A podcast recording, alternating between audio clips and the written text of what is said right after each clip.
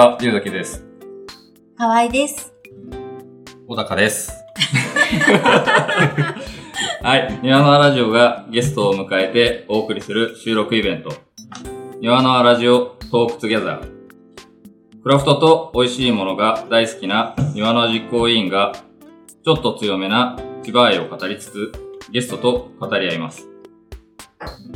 第3回目となる今回のゲストは、千葉県白子町にて、靴作りワークショップ、えー靴作り教室と注文靴の制作を行う、小高義和靴工房、小高義和さんです。まずは、小高さんのプロフィールを紹介します。みとさん、お願いします。はい。じゃあ、えっ、と、庭の輪にね、送られてきた、あの、あ皆さんも、もうちょい声入り気味でお願いします。はい。では、えー、庭の輪に送られてきたプロフィールを読みますね。はい。えー、小高、小高義和さん。プロフィール、1977年、ち千葉生まれ、千葉育ち、白子町在住、仕事をしながら靴作りを学び、2010年、小高義和靴工房をオープン。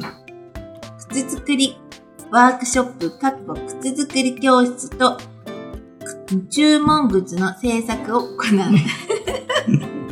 くつくつくつくつ。まあ、しょうがないですね。2023年7月、ショップスペースオープン。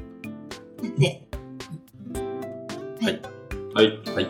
頑張れとしか心の中では思わない感じですけど。まあ、あの、聞いてる方に伝わったと信じたいところですけど、あの、はい、ありがとうございます。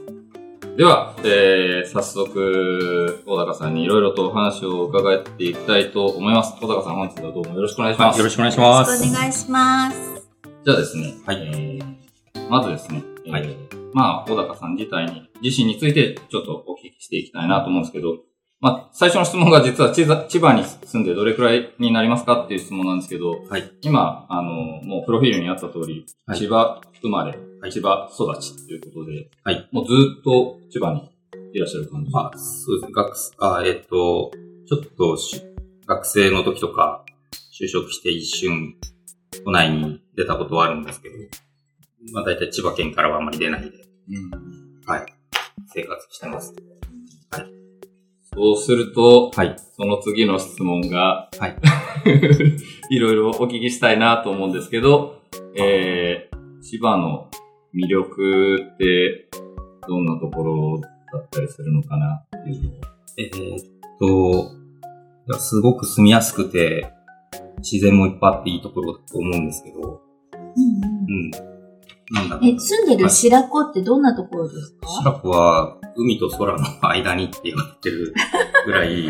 まあ、えーっと、国道も鉄道も、あの、JR もないとこなんですけど、あ、そういうことなんだ。ちょうどなんか外越せも避けて通って、あの、バスしか公共交通手段がないんですけど、うんうんうんまあ、そのなんもないとこがすごくいいなって思って、うん。うん。その白子に住み始めたのは、生まれた時から？あ、いや、えっとね、小学校6年生から白子住んでるんですけど、生まれて、生まれたのは、うんと、すぐ白子の隣の茂原市の調整病院っていうところで生まれたんですけど、うん。まあちょっと母親がもう白子の人間だったんで、うん。まあその里帰り出産って感じで、うん。で、えっと、その時、親が住んで、まあそのまま、えっと、住んで、住んで育ったのは、千葉市の三沢台っていうところで、えーっと、穴川インターのすぐそばですね。そこで小学校5年生まで、住んでましたで、6年生になるときに、うんうん。まあ、ちょうどおじいちゃんとかひいおばあちゃんが亡くなって、うんおばあちゃんが一人になっちゃったんで、うん。まあ、じゃあちょっと帰ろう、里帰りというか、帰ろうっていうことで、うん。あのー、まあ、家族でみんなで帰って、白子に引っ越したっていう感じなんですけど、そうなのモノレールができるのをうんうん。見ながら育って、団地の5階に住んでたんで、ちょうどこう、うんモノレール乗ってる人と目線が同じぐらいのところに住んでるんですけど、で僕あれに乗って高校行ったりするんだろうなとか思いながら、うん。生活したら、あの、もう全然なんかその近未来的な感じじゃなくて、もう超田舎の、なんだここはっていうところに、もう最初は引っ越して、時代を遡りっていった感じはすごくしたんですけど。はい。へえ。白子ではい。何かおすすめなスポットだったりとか、えーっと、あります？あの、佐藤玲郎さんっていう吹きガラスの方がいるので、はい。まあ、行ったら、あの、邪魔すんなって怒られるかもしれないですけど、まあそことか、ファンセさんっていうパン屋さんとか、はい。あの、あ、草さんとか、はい近いんで、うんあうん。の、まあ、今ちょっと、定期便ばっかりになっちゃってますけど、前の、納屋さんっていうか、今、伊勢さんっていうパン屋さんなんですけど、まあ、そういうところも近い、意外とそういういいスポットが近くにあるので、うんまあ、白子じゃないんですところも含まれちゃったんですけど、まあなんか、その、意外といいとこだなっていう。うんあと、久世さんもすごい家近いですね。うん黒沢さんとかも近いですね。まあなんか、庭の関係で。みんながい。そう、意外とこう、作り手も、なんか、勝手に言っちゃいけないところだけど。まあまあまあ。まあなんか、あ、そうですね。あ、そうですね。はい。ちょっとまあ、あんまり、うんはい。でもそう、作家さんがす住むっていうことは、はい。なんかやっぱ住みやすいだろうね。まあ、あの、エロさんも言ってましたけど、音出しても、あんまりうん周りにめえ迷惑かかんないっていうか、うんうん。周りもやりたい放題なところもある。結構朝早くから草刈りしてたり、あはい。でもあんまり遠いんであんま気にならないんですけどね。う。うんん。まあなんかものづくりするにはすごくいい場所だな、あの、今になって思いますね。でも、おたかさんの、ね、あの、とお住まいっていうか、はい。す住んでるところとか工房とか、はい広いですもんね、敷地もね。敷地はなんかまあ1000坪ぐらいあるんですよ。すごい。畑とか一緒にあるんで、うんもともと農家の家だったんで、うんしょうしょうがないっていうか、まあ、でも両隣そういう、結構周り中そういう家が多いので。珍しくはないんですけど、うん。はい。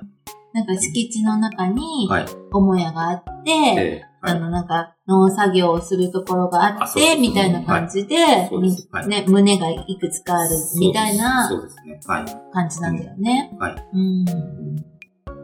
前に今の輪で、あの、テレビの時にね、取材に行かせていただいたんですけど、はい。海も近いんですよね。車で、まあ5分ぐらい、ないぐらいですね。はい。うんはい結構しょっちゅう行かれたりするんですか海の方？割と、はい。なんか、あ朝行ったりしますし。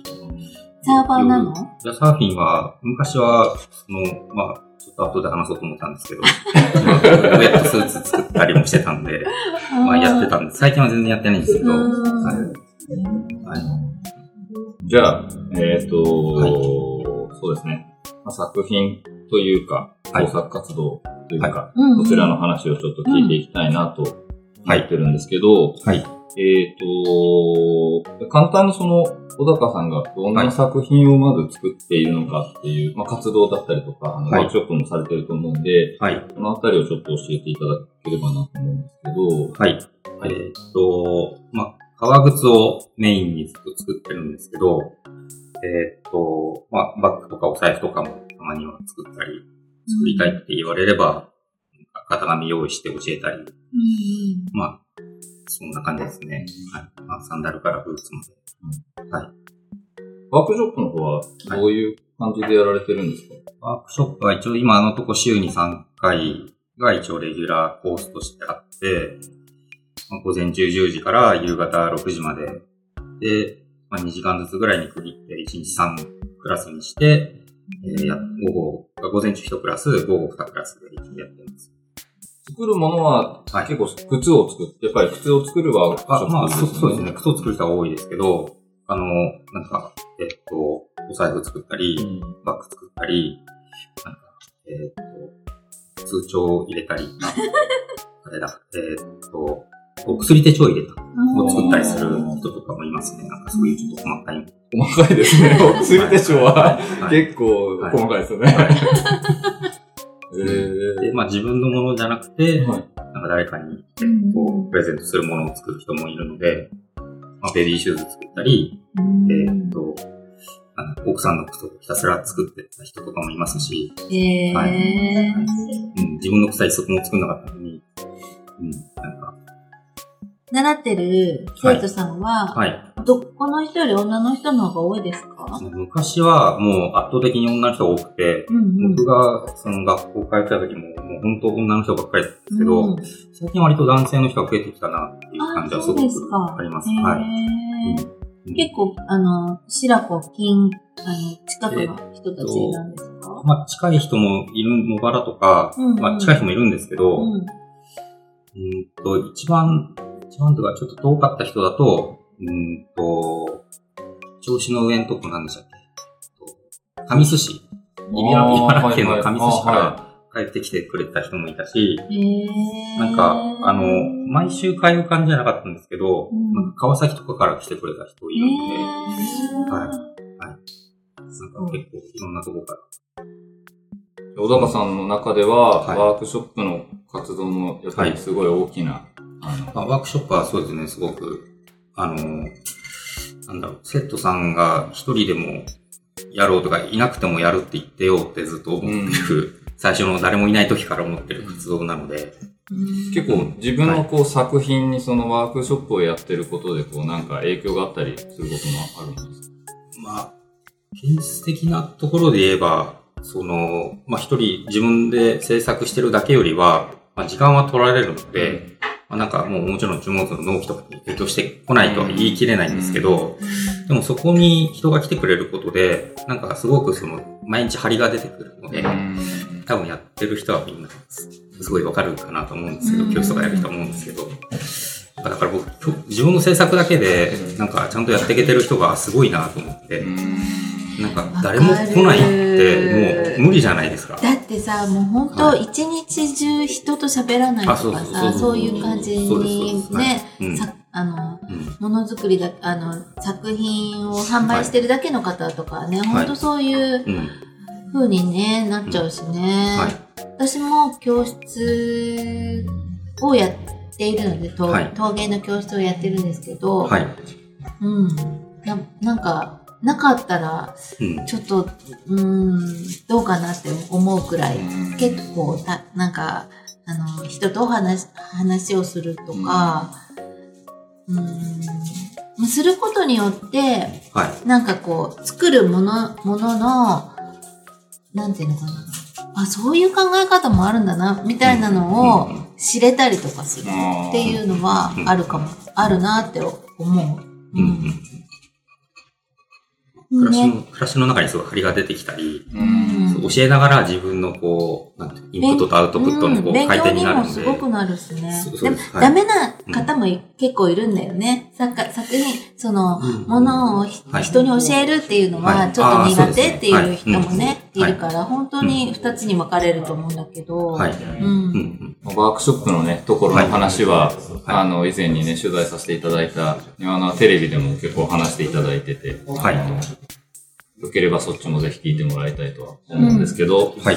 じゃあちょっともう少し話を進めて、えっ、と、じゃあこの靴作りというか、ものづくりというか、はい。道に進むことになったきっかけって何だったんですか？えーっと、まあ、昔から、まあちょっと小さい時の話から言うと、はい。小学校その三沢台僕5年生まで三沢台北小ってとこ行ってたんですけど、絵を描くのが好きで、なんか絵をか、春の絵を描く会っていうのがあったんですよ。で、うん。春になるとなんかどっか行って絵描いたり、うん。学校の中で動物を描いてたような物語の話を聞いて描いてたような気がするんですけど、うん。なんかそのクラスって2人だけ選ばれて体育館にこう張り出されるんですよ。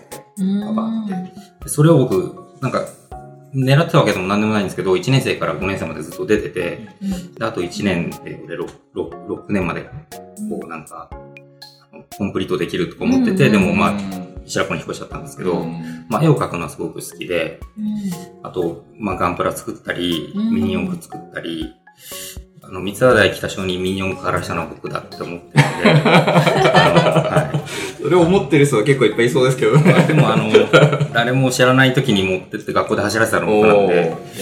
うん、なんかまあ、うん。で、まあ勝手に思ってるんですけど、まあそういうプラモデル作ったりするのが好きで、うんまあラジコンとかも一通り通り過ぎていって、なんか、あの、なんか戦隊シリーズとかの、なんかこう自分で体につけるベルトとか好きな人いるじゃないですか。僕そういうの全然興味なくて、弟とか好きだったんですけど、はいはいなんか身につける系が、僕そういうのあんまり好きじゃなくて、なんかあの、形に作るのが好きだったんですよね。で、えーっと、まあ、その後、まあ、小学校終わって中学校からは、あ小学校はサッサッカーやってたんですけど、うん。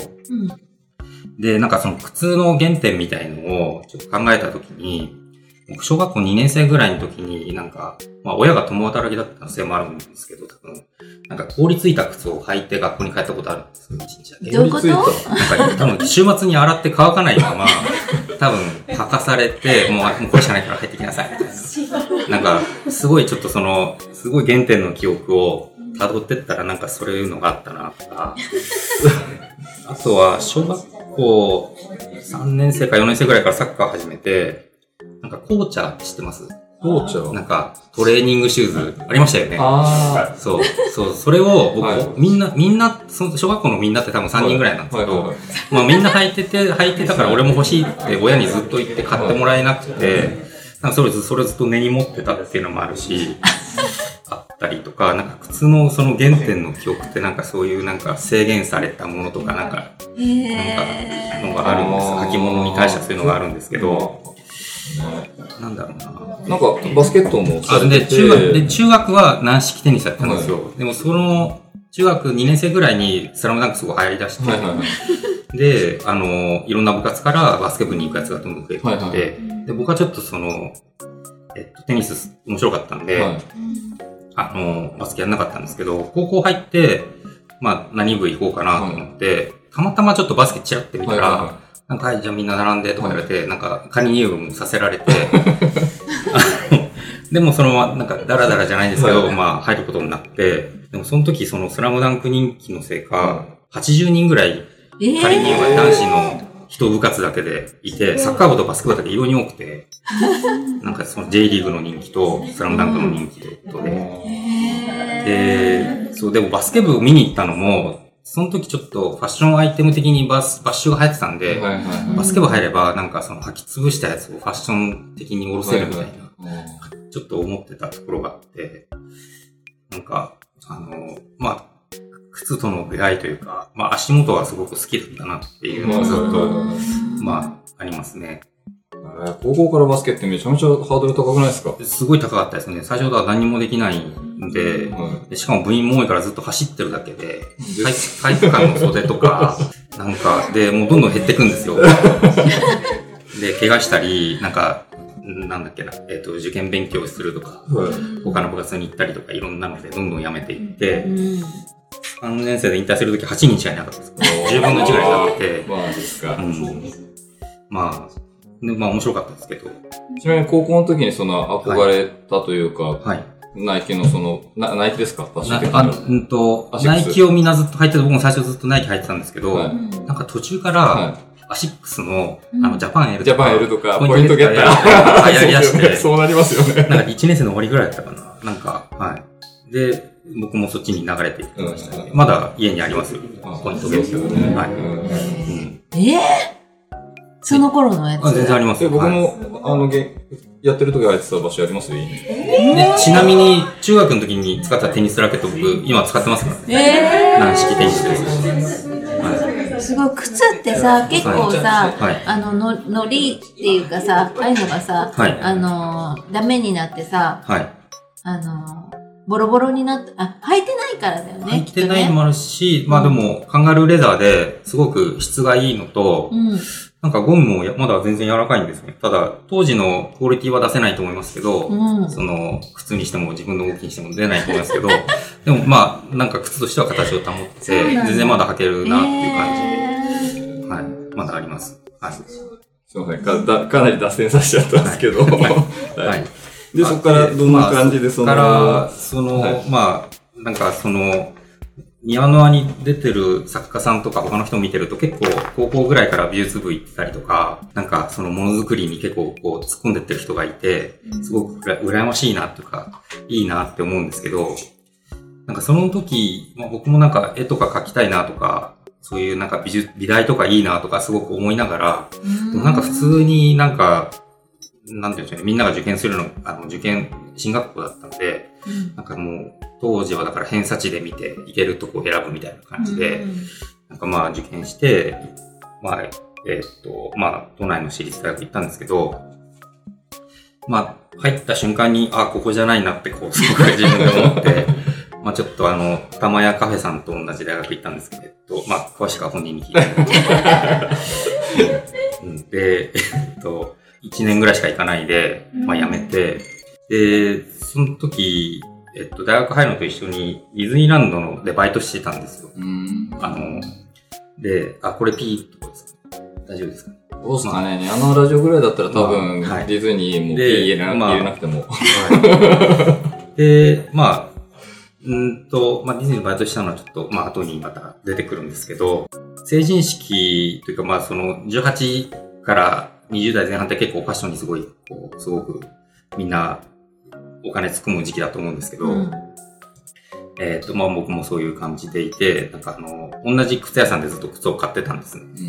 うん。うんと、アルフレッド・バニスターっていう靴屋さんがあって、で、そこの、そこで成人式の靴を僕は買いに行ったんですけど、あの、その店長さんになんか顔を覚えられてて、なんか靴好きなんですねって。言って、で、なんかシューフィルっていう雑誌をもらったんですよ。で、なんか靴の業界誌みたいなやつなんですけど、でその辺ぐらいまでの時点で僕の中で、その、なんて言うんでしょうね、ファッション関係に進むって、なんか、東京デザイナー学院に行くか、万端に行くか、うん。なんか文化服装学園に行くかぐらいなしかちょっと思ってなくて、なんかその、洋服の世界とかいいなとか、そのファッション関係とかいいなとかすごく思ってたんですけど、その時初めてその靴を作れるっていうのをその雑誌で見つけて、うんああ、靴って作れるんだってすごく思って、なんかすごくこう、松田聖子じゃないけどビビッときたんですよ。その時に。ああってすごく思って、ちょいちょい昭和が入ってくる。そうなんですよで、まあちょうどその大学もつまんないなと思った時、ちょうど同じタイミングで、あ、なんか靴作りいいなってすごく思って、もうなんかその将来、将来靴作りやろうって、もうその時すごく、ちょうど二十歳ぐらいの時に、心の奥底ではすごく決まって、はでもなんかそのすぐに踏み出すことがちょっとできなくて、い。うん。結局、まあ大学はちょっと辞めて、ディズニーでフリーターみたいな時間をちょっと過ごして、まあ、親に大学、まあ普通に行ってたら卒業する年だよって言われるぐらいまで、まあ22歳ぐらいまで続けて、その後、じゃあちょっと就職しなきゃって言って、まあアパレルの、まあラルフローレンっていうブランドの、まあ、販売員をやってたんですけど、うんと、でもその時もなんかやっぱ靴やりたいなってずっと思ってて、で、まあ、3年ぐらいアパレルで販売をやって、そろそろちゃんと自分でやりたいことやらなきゃなと思って、で、25歳ぐらいの時に、その、まあ、僕が通うことになってる、もう、なったモゲ、モゲワークショップっていうところの、まあ、教室にちょっと通い始めたんですよね。はいで、まあ、それが、まあ、靴作りをスタートしたきっかけな、あの、スタートなんですけど、じゃあそこからもうはい。ずっと靴作りの道を歩んできてる。そうですね。まあ、週に1回とかの教室なんですけど、今僕が開いてるような教室、まあ、全然人数はもっといっぱいいたんですけど、そこに、えっ、と、通い始めて、トータルで7年ぐらい通ってうん、独立したんですけど、はい。ちょいちょいちょっと、あの、出としちゃって申し訳ないですけど、その、はいと、庭のテレビの時に、はい。小高さんが作られた最初の。シューズを、そうです、そうです。はい。見せていただはいいたと思うんですけど、はい。それもじゃあその、その時に、そうです。はい。あちょうど、夏前ぐらいに僕、そこの見学行ったんですよ。でそしたら8月は休みになるから、9月から来いって言われて、で、9月ちょうど今ぐらいですよね。うんうんから何年前なのかちょっとわかんないですけど、30年、20、25年、うん20前か20 28年。年、20、20年。25、20、20年か。2003年だから、21、2年、まあ、うん21年ぐらい前か。うんまあ、もう、はい。の、えっと、今ぐらいからうんに、まあ、通い始めて、うん。はい。で、最初に一足目作ったのが、その、ミルクチョコレートっぽい色の、うん。チャッカーブーツ。うん。作りました。でそこからその靴作りの道をずっと歩んできてて、はい。まあ、その靴作りを続けてる上で大切な、大切にしてることだったりとか、はい。靴作りに対する思いだったりとか、うん。あと、それをまあ、なりわいにししてることの魅力とかって、どんなところになりますかと、まあ、大事にしてることは、なるべくやっぱりいい素材を使って、まあ、しっかりしたものを作りたいなと思って、ずっと作ってるんですけど、なんか、でも、まあ自分の未熟さかちょっとわかんないんですけど、やっぱり独立してすぐの時は、まあ、かなりちょっと攻めた靴っていうか、ちょっとタイトで、うん。革とかもなんかしっかりしすぎて、人によってはちょっと硬かったかなっていう感じだったなっていう靴を作っちゃってたかもなっていうのはちょっと反省としてあるんですけど、うんまあでも、ちゃんとしたものを作ろうっていうのをずっとやってきてますね。あとはなんか、自分が靴を習い始めてすごく思ったのが、なんかあの、本当買いに行ったら、その、エアジョーダンだったらエアジョーダンで、はいなんか、この色とか決まってるじゃないですか。はいはいはい。そういうの全部自分で選べるんですよ。ん。細かいパーツから、糸の色から、はいスステッチのの色から、色まで。ソールの種類から全部選べるんで、うん。そういう組み合わせを、なんかその、まあ自由に、まあできる、なるべくしてもらえるようにっていうのを教室の中では考えて、まあ結構いろんな材料とか在在庫的にはいっぱい持ってますし、こういう組み合わせもありますよっていうのをいろんな、まあ注文来た人とかもそうなんですけど、まあ提案できるようには、一応作っているかなって思いますね。はい。うん。なんか、何も知識なく言いますけれど、はい。えっと、靴の、はい。あの、皮がはい牛なんですか、えっと、あ、牛がやっぱりメインで、うん。えっと、使われてることが多いんですけど、内側に使う皮とかだったら豚の皮使ったりとか、あとなんか今ジビエレザーとかすごく流行ってるので。イノシシとか鹿とか、うんうんうんそういう、まあ、熊の皮使う人もいるんですけど。あとちょっと変わったとこだと、まあ、ジビエになるかちょっとわかんないけど、象とか。まあ、その、まあ、まあ、クロコダイルとかそういうのも、象の皮とかまあ、ちょっと自分は持ってないですけど、まあ、販売はされてるんですね。へー。はでもまあ、ジビエ、まあ、イノシシとか鹿が千葉でも取れるので、うんうんまあそういう皮をちょっと使ったものづくりを、うんうんまあ、これからは力入れていきたいなというか、うんちょっと次やりたい。まあ、ちょっと先に進んじゃったんですけどね。うんまあ、やりたいことになっちゃうかな。なんか、ものづくり、靴作りをなりわいとしてるところで、はいあはいあの、うんうん。いいなって思ってる、感じてるところとかって？えっと、うーんと、まあ、良くも悪くも自分で全部コントロールできるところですよね、やっぱり。うん。だからなんか、あのーまあ、子供できた時とか、うん。その、検診とか全部ついてきたり、立ち会いもできたし、はいなんか、まあそういうところだったり、うん割と一日の組み立てが自分で自由に、まあしっかりしなきゃいけないところでもあるんですけど、できるところが、まあいいところだかなと。うん。まあ、良くも悪くも全部自己責任になってくるんですけど、うん。良いところでもあり厳しいところでもありますよね、まあやっぱりね。そう、ですよね。うんはいうんじゃあ、さっきちょっとちょっとだけ作品のこともお聞きしましたけど、はいえっ、と、小高さんのその定番の作品と、はい。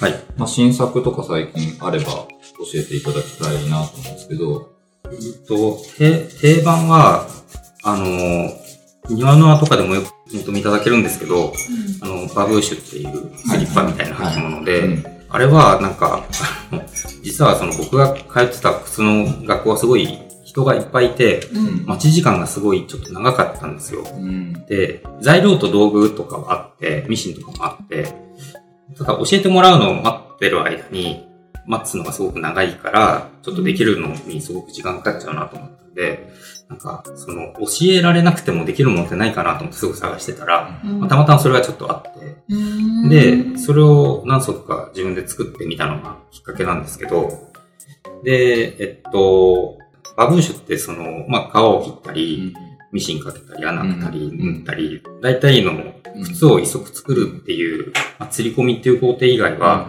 大体全部入ってて、でも割と簡単に、まあ10時間ぐらいあると一足できちゃううん。カリキュラムになってるので、あの、スタートにすごくいいなと思って、それはなんか教室の、なんかは始めてもらう人に、一足目に作ってもらおうと思って、まあ、ベビーシューズかバブーシュを一足最初作ってもらおうと思って、ちょっと作ったものだったんですけど、最初2サイズしかなかったんですけど、メンズかレディースかみたいな。うん。もうなんか結構いろんな人が来るんで、うんいろんな人に合わせてサイズ作ってたら、はまあ注文受けたりしたのもあるんですけど、全部で今15サイズぐらいあるんですけど、で、で、まあなんかそれが結構なんか、まあ、で手手に取りやすさもあったり、価格的な、まあ書きやすさとかもあったり、なんかいろんな人にこうんう、あの、手に取っていただいて、やってもらって、今、そうですね、なんか、し主力商品というか、あの、数としては一番出てるものかなと。うんただまあ、それがあ全員に合うかっていうとそういうものでもないのうで、んまあちゃんと紐靴を履いてくださいねっていう方もいますし、えーあれ、あの、はい、はい。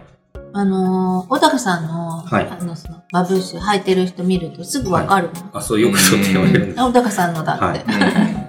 なんか代、うん代名詞みたいになってきちゃってるんですけど、うんまあ、狙ってはいないんですけど、思わぬところで。今日もはい履いてる人見ました。あ、そうですか。はいあありがとうございます。はい。で、えっと、まあ、新作はちょっとまだできてないんですけど、そのさっき言ったイノシシのうん皮を使った靴を、はいはい。今、皮はちょっとし仕込んだっていうか、うんあの、ムツ沢の方に住んでる方からうんちょっと仕入れさせてもらって、手に入ったので、それをちょっと、まあ、いすみの方にもちょっと作ってる人いるんで、作ってるというか、仕し取ってる人がいるので、つてはちょっと県内に持っているので、うん。松野さんじゃないですけど、メイドイン千葉の、うん。ガチのメイドイン千葉の作品が、そうしたら作れるかな、材料から、うん。素材から、牛とはいイノシシのなんか皮の違いみたいのってえどんな感じなんですか？イノシシは、見てもらうとわかる、まあ、豚みたいな、豚のちょっとワイルドな感じじゃないですか、要は。なんか、まああうんの、で、本当そのまんまで豚側をもうちょっとワイルドにしたような皮なんですよ。豚側ってね、製品で来ると、だいたい1ミリぐらいなんですよ。うんなんか厚み的に。牛はね、もうちょっと1.5とか、まうんあ、その、数字はもっと薄くなるんですけど、うんうん2ミリ以上ある皮もあるし、うんもっと厚い皮もあるし、うん普通のその、足が乗っかる部分の中底っていう部分とか、うん。うんあの、レザーソールとかの、うんあの、とかだともっと3割とか3割、3ミリとか4ミリとか、もっと厚い皮が牛ってあるんですけど、うん。豚って本当1、2ミリ、2ミリもないんですよ。うん1ミリぐらいで大体やってるんですけど、うんイノシシって、なんか同じ表面してる皮の目をしてるのに、なんか2ミリぐらいあったりとか、ものすごく厚くて、豚の表面のまま、なんか外、あの、なんていうの、豚だとちょっと弱くて使えないんだけど、安心して外にも使えるみたいな、なんか、あの、厚みのある皮なんですよね。うん。まあその作り方によって全然またそれも違うんですけど、だからなんかその、ワイルドさが、傷がちょっとあったり、うん毛穴が大きかったり、まあ自然のままっていうか、うん。ワイルドさが面白いかなちょっとまあ作品になって見てもらわないとうんうん分かりにくいかなとは思うんですけど、作りにくいとかそういうことはなくっていう。えっ今？と、まあまだ、つあの、作り、まあ牛の方が慣れてるんで、もちろん作りやすさはあるんですけど、うんまあその辺をだから試行錯誤しながらうん、これから作っていってみて、でも、決してあの扱いにくいわけではないと思うんで、うん、大丈夫かなと思います。はい。あとはその、皮をと、なんていうん作ってる人とかとコミュニケーションが取れるので、うんもうちょっとこうしてほしいとか、伝えることができるんで、なんかその辺は、あの、これからどんどん良くなっていくんじゃないかなとうん思いますね。はい。えー見てみたい。楽しみ。はい。まあ、うんあの、まあ来年頑張って審査が通れば、庭ので展示できたらと思いますけど。はい。へーはいありがとうございます。はい。じゃあ、創作、まあ、その靴作りはいという活動とかはいにおいて、はい。刺激を受けた人とか、まあ、こととか、はいものとかってあります？うんと、まあ、今日も、三沢、三沢、えっと、厚彦さんだっけな、展示、そういう、はいなんか、アーティストの方のん。作品展というか、展示会みたいなの見に行くと、うんやっぱすごく、パワーを、うんなんか、うわ、すげえなって。結構行かれます？まあ、なんか有名なのは、なんかみんながさんがインスタとかで上げてると、うんあ、これ行かなきゃって言って、大竹新郎とかあ大竹新郎とか行その日僕もちょうど大竹さんの後に行ったんですよね。そうそう、そういうのあ僕も行きまりしてた、みたいな。はい。なんか一人の人間からあんだけの作品数が出るって、すごいなって、やっぱり思いますし。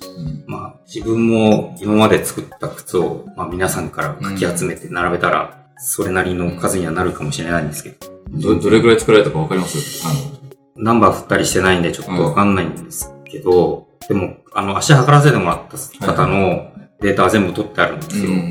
なかなかの量になってきてるんで、12年ぐらいやってきて、だから、今度落ち着いたら数えてみたいなと思うんですけど、サンプルを買ってくれてる方もいるので、うん。ちょっと、なんとも言えないんですけど、はい。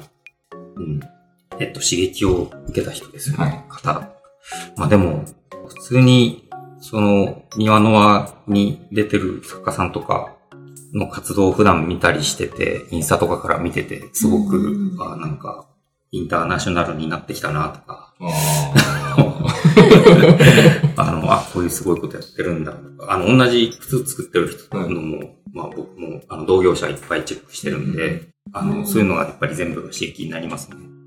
今、北海道でちょっとやってる、仲いい友達がいるんですけど、うんまあ、彼とかスタートが一緒だったはずなのに、なんかやっぱり、教室あんまやってない分、なんかすごくその靴作りっていうものだけにすごく突っ込んでっていって、うん。なんか、あ俺もあそこに追いつかなきゃって、いつも思いながらインスタ見ていいねをしてるんですけど、そういう、まあそういうく悔しさがなくなっちゃうと多分ダメだと思うんで、うん、なんか、うん、そういう、なんか、どんどん上に行ってくれる人とか、そういうことやってる、すごいなって思うことをやってくれてる人たちがすごく僕にとっては大事ですね。刺激になる仲間というか、ライバルというか。まあ、いっぱい、まあ、勝手に思ってるだけですけど、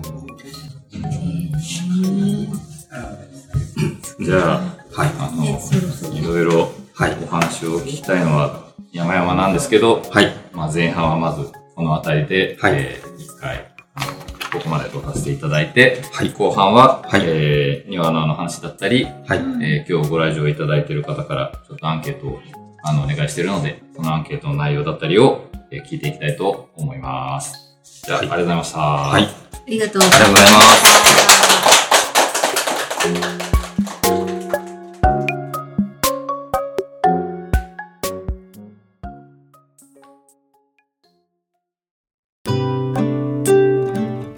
は今回はこの辺までにしたいと思います。よろしければ番組のご感想をお寄せください。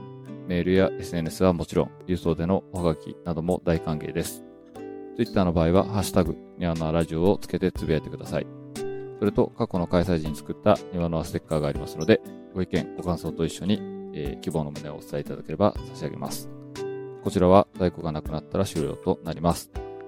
また、このポッドキャストは Apple Podcast、Google Podcast、Spotify、Amazon Podcast などでも聞くことができますので、そちらでフォローなどをしていただければと思います。